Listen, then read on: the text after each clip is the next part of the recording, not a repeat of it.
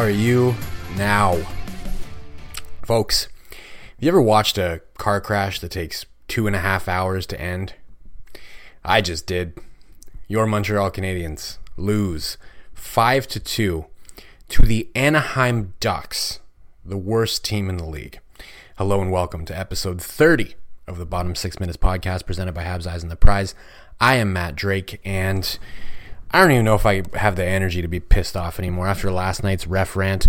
There's going to be a bit of a ref rant tonight. Uh, not as long, not as detailed, because uh, I didn't think that they were necessarily the reason that the Habs lost.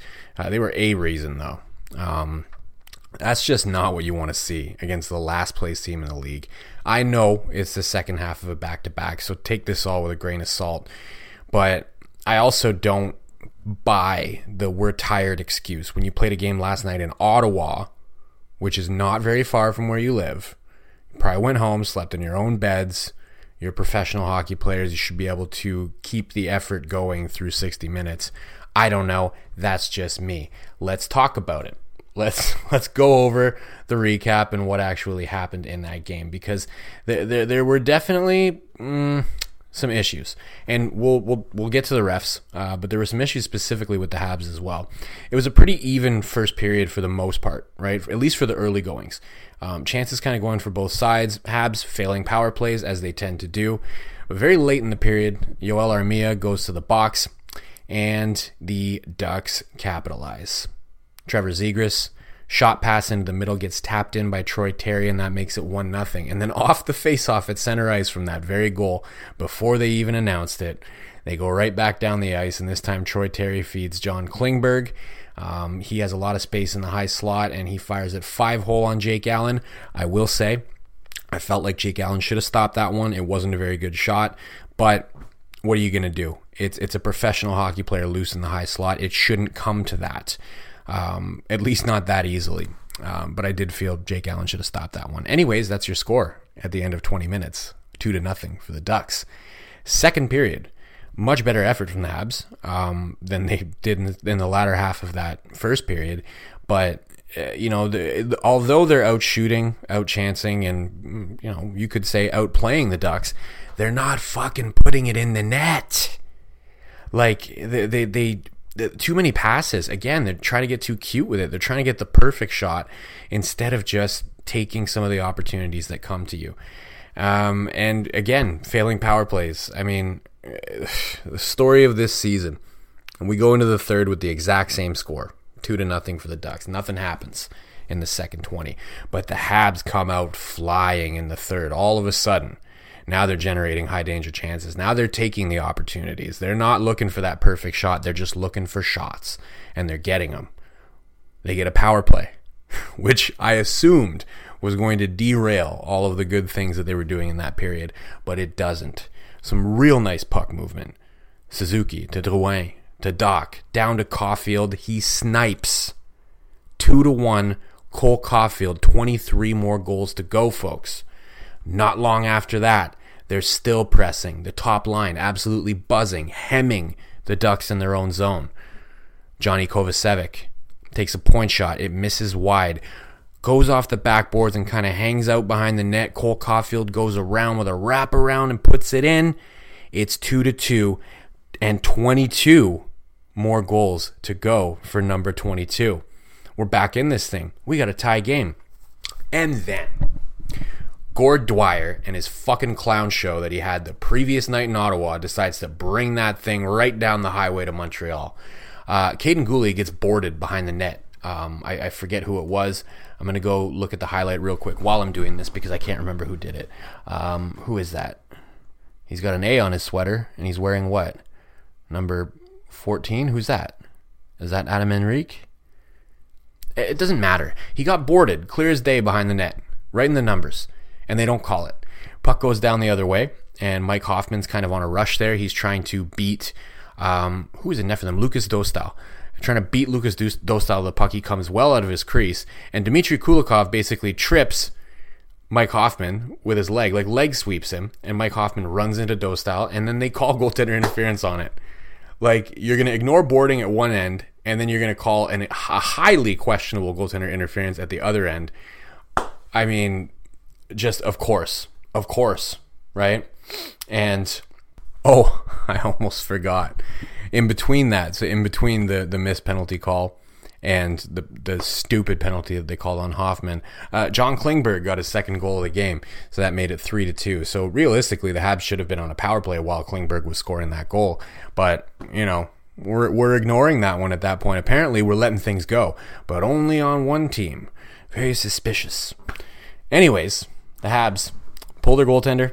They take Jake Allen out of the net. They get the extra attacker. They can't do anything with it. Not only does Adam Henrique get an empty netter, Frank Vatrano adds another one just for good measure to make it five to two. Eat shit, Gord Dwyer. Um, let's get the ref rant out of the way real quick. I'm not going to make it nearly as long as last night's. Uh, I didn't have a problem with the officiating up until that third period. It was pretty standard stuff. Like they missed calls on both teams. They made some calls that kind of raised my eyebrow a little bit, where I'm like, why are you doing that? But it was on both sides. You know, and the Habs weren't doing anything with their power plays anyway, so it's not like I'm screaming for power plays. Um, I would just like to see, especially in the dying minutes of a game uh, that they stormed their way back into, give them the fair treatment. Like there was a number of opportunities to make some calls as well. Like where's the game management when the Habs need it? And here's an interesting little tidbit. All right. Uh, and when I wrote the article yesterday, and I you know ranted about the refs in my article as well as in the podcast, um, I didn't mention their names in the article because I was like, ah, you know what? There's not really enough data for me to sit here and, and complain about the refs and say that they're biased. But one thing I will say about Gord Dwyer, in the last two seasons with Gord Dwyer on the ice, the Habs are 0 4. They have not won a game with him on the ice since 2019. I'm just going to put that out there. I'm going to leave it at that. Um, complete horseshit calls in the third period. Uh, obviously, they decided to just flip their standard on its head.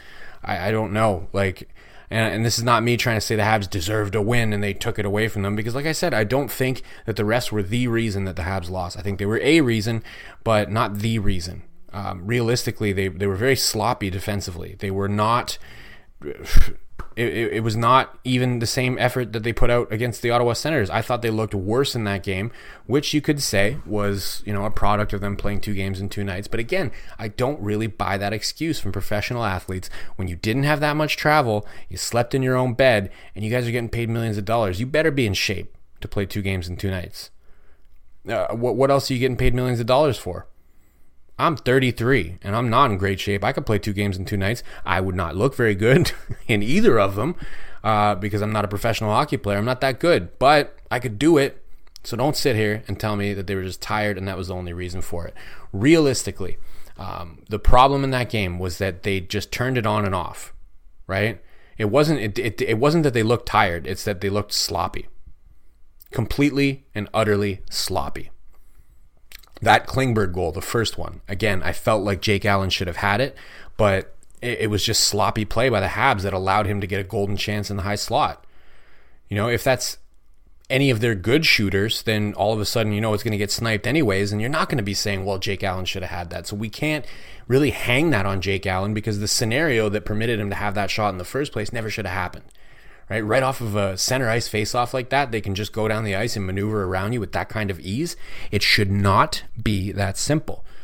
Again, Jake Allen should have had it, but if you guys are not that sloppy, then it, it's not even a conversation that you get to have.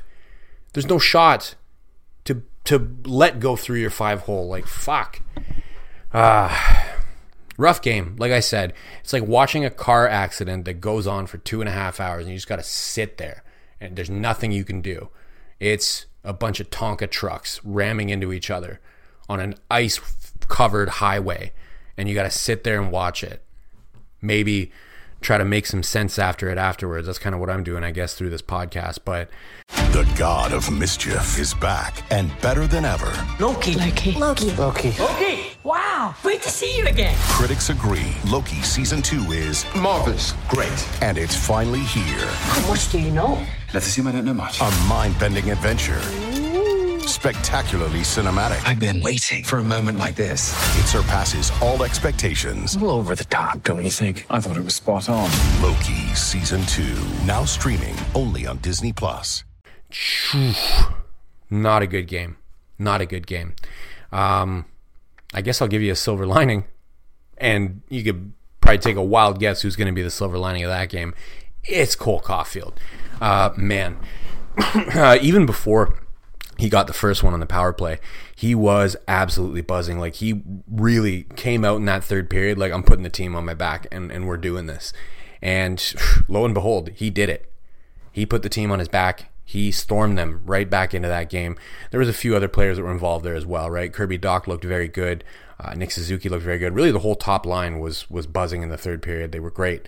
Um, they were great for most of the game, frankly. Um, although there were some swaths where they weren't great, but most of the game they were great. In the third period, they were absolutely great. Uh, but Cole Caufield was the linchpin to the success that they had. Um, man, this kid is real good. You could look at the Habs right now and you could say they're this is not a very good team, but they have Cole Caufield, and and that's something. And they got to sign this guy yesterday. Uh, stop playing around. Stop waiting. What are we waiting for? If you're allowed to ink this deal now, and if he's interested in inking the deal now, put pen to paper as soon as humanly possible. We are at 18 goals now, 22 remaining to hit 40. If you do it after he crosses that barrier, like once he becomes that 40 goal player that we already know he's going to be, it's it's going to cost more money. I don't know how much more. That's that's my issue, right? I'm not entirely certain because we've seen some some really sweetheart deals go in the NHL. We've also seen some overpays lately. Like the the market is weird. The market is completely fucked. If you try to base what he's going to get paid by looking at what other 40 goal scorers are getting paid, good luck. Good luck. You're not going to do it. You're going to come up with a wide range of salaries, man. It, it could be anything from 7 to 12. Let's agree it's probably not going to be 12, right? But he's got a better case asking for 12 if you wait and he's got the 40. You tr- try to get this done now. Maybe his agent's holding it up. Maybe he wants to wait and see if it gets to 40 or not. Uh, he's wanting that 5% to be kicked up a little bit higher than it would otherwise be. I don't know. But if I'm Kent Hughes, I'm working the phone on his agent right now. I'm not even concerned about trades. I'm just talking to Cole Caufield's agent all day long, twice on Sundays, being like, when are we when are we signing this deal? Here, I got this deal. What do you want? Like, let's figure out what this guy wants realistically that works for this team and works for this rebuild, and let's get it done immediately. Um, he is so good, so good. That's why he's the perfect silver lining to some of these games. Is because you look at that that 60 minutes of hockey, and it's tough to find anybody that stood out as really good. Like Suzuki was pretty good, Dach was pretty good. Um, who else? Xhekaj I felt was pretty good. Kaiden Guhle was was actually quite good, but nobody really really stood out other than Caufield. And when he stands out, man, does he ever stand out. Again, I hate to keep repeating myself over and over again, but sign this man yesterday. What are we doing? Got to get that done. Um, now that I got the the positive thing out of the way, let's get back to the negatives. All right, going to be a negative Nancy here today. Um, Jonathan Drouin I don't know what they do. What, what are they doing having him out there in high leverage situations at the end of the game? He led directly to one of the empty net goals. Uh, he was off for a while, injured. I mean, that's no, through no fault of his own, but uh, man, I, I, feel like his time is coming to a close in Montreal, which which makes me sad because I've always been a big fan of his. Um, I wanted him to have success in Montreal, but I just don't see it anymore. Um, I get it. Maybe they're auditioning him for a trade. They're trying to see if they can build up his value a little bit, but putting him out there in those high leverage situations, uh, I mean, he's he's doing more damage, I think, to his trade value than he is good. And then at the same time, they bumped Juraj Slafkovsky back down to the fourth line during the game. What's that about? He's had two excellent games playing middle six for you, and then all of a sudden, against the worst team in the league, it's like, yeah, well, we're gonna we're gonna shove you right back in the fourth line there, bud, and that's what you're gonna do. I don't get that. I don't understand that for a second. Um, but hey, you know, if you if you really want to shoehorn Drouin and Anderson and everybody else into your top six at the expense of one of your best young players, I, I guess do you and and I hope you know what you're doing because I don't currently agree with it. I have faith in Martin Saint Louis, so I'm I'm not gonna go down that road of, of complaining about coaching yet. But some of these decisions in that game gave me a little bit of pause. I will say and this was pointed out to me by one of my friends that I was talking to during the game, that it is true. He's a rookie. He hasn't played a lot of back to back NHL games. Maybe they just wanted to lighten the load for him a little bit. I'm choosing to go, I'm choosing to believe that that's what they were doing, in, in which case, maybe it's smart. Maybe that's why I'm sitting in my armchair in my office and not behind the bench in the Bell Center coaching the Montreal Canadiens. Maybe I don't know what I'm talking about, but um, I just felt like it was weird. He's played two really good games in a row for you. Why bump him down the lineup all of a sudden? Don't like it. Who else can I talk about? That's kind of it. You know, I'm, I'm kind of out of gas at this point. I could continue complaining about the refs. Gord Dwyer, absolutely terrible. Don't ever want to see a game ref by him again. He's slowly, just over the course of these last two games, creeping himself into Chris Lee territory for me. Um, oh, he's he's not quite that far along yet, but huh, yeah, it's it's bad. It, it was another bad game. Um, and again, it was pretty fine for the first 40 minutes. Just in the final 20, they're like, all right, mm, how can we really fuck this one up? Um, beautiful. Love it. Fantastic. Two and a half hour long car accident that we all got to sit there and watch. Uh, but at least we got two goals from Cole Caufield. So why don't I cut it off there on a positive note? Cole Caufield scored twice. Let's see if he can do it again on Saturday. We only get one day off. We're right back in action on Saturday at the Bell Center against the Tampa Bay Lightning. So you better get up for that one, Habs, because they're not the Anaheim Ducks. Uh, that's it. We're running what? Uh, 17 minutes, so a lot shorter than last night, but quand même, un gros soirée pour les employés de soutien. Uh, we are on Spotify, Google Play, Apple, Megaphone. I am on Twitter at DrakeMT. Drop me a follow. I would appreciate it very much. Thank you, as always, for listening.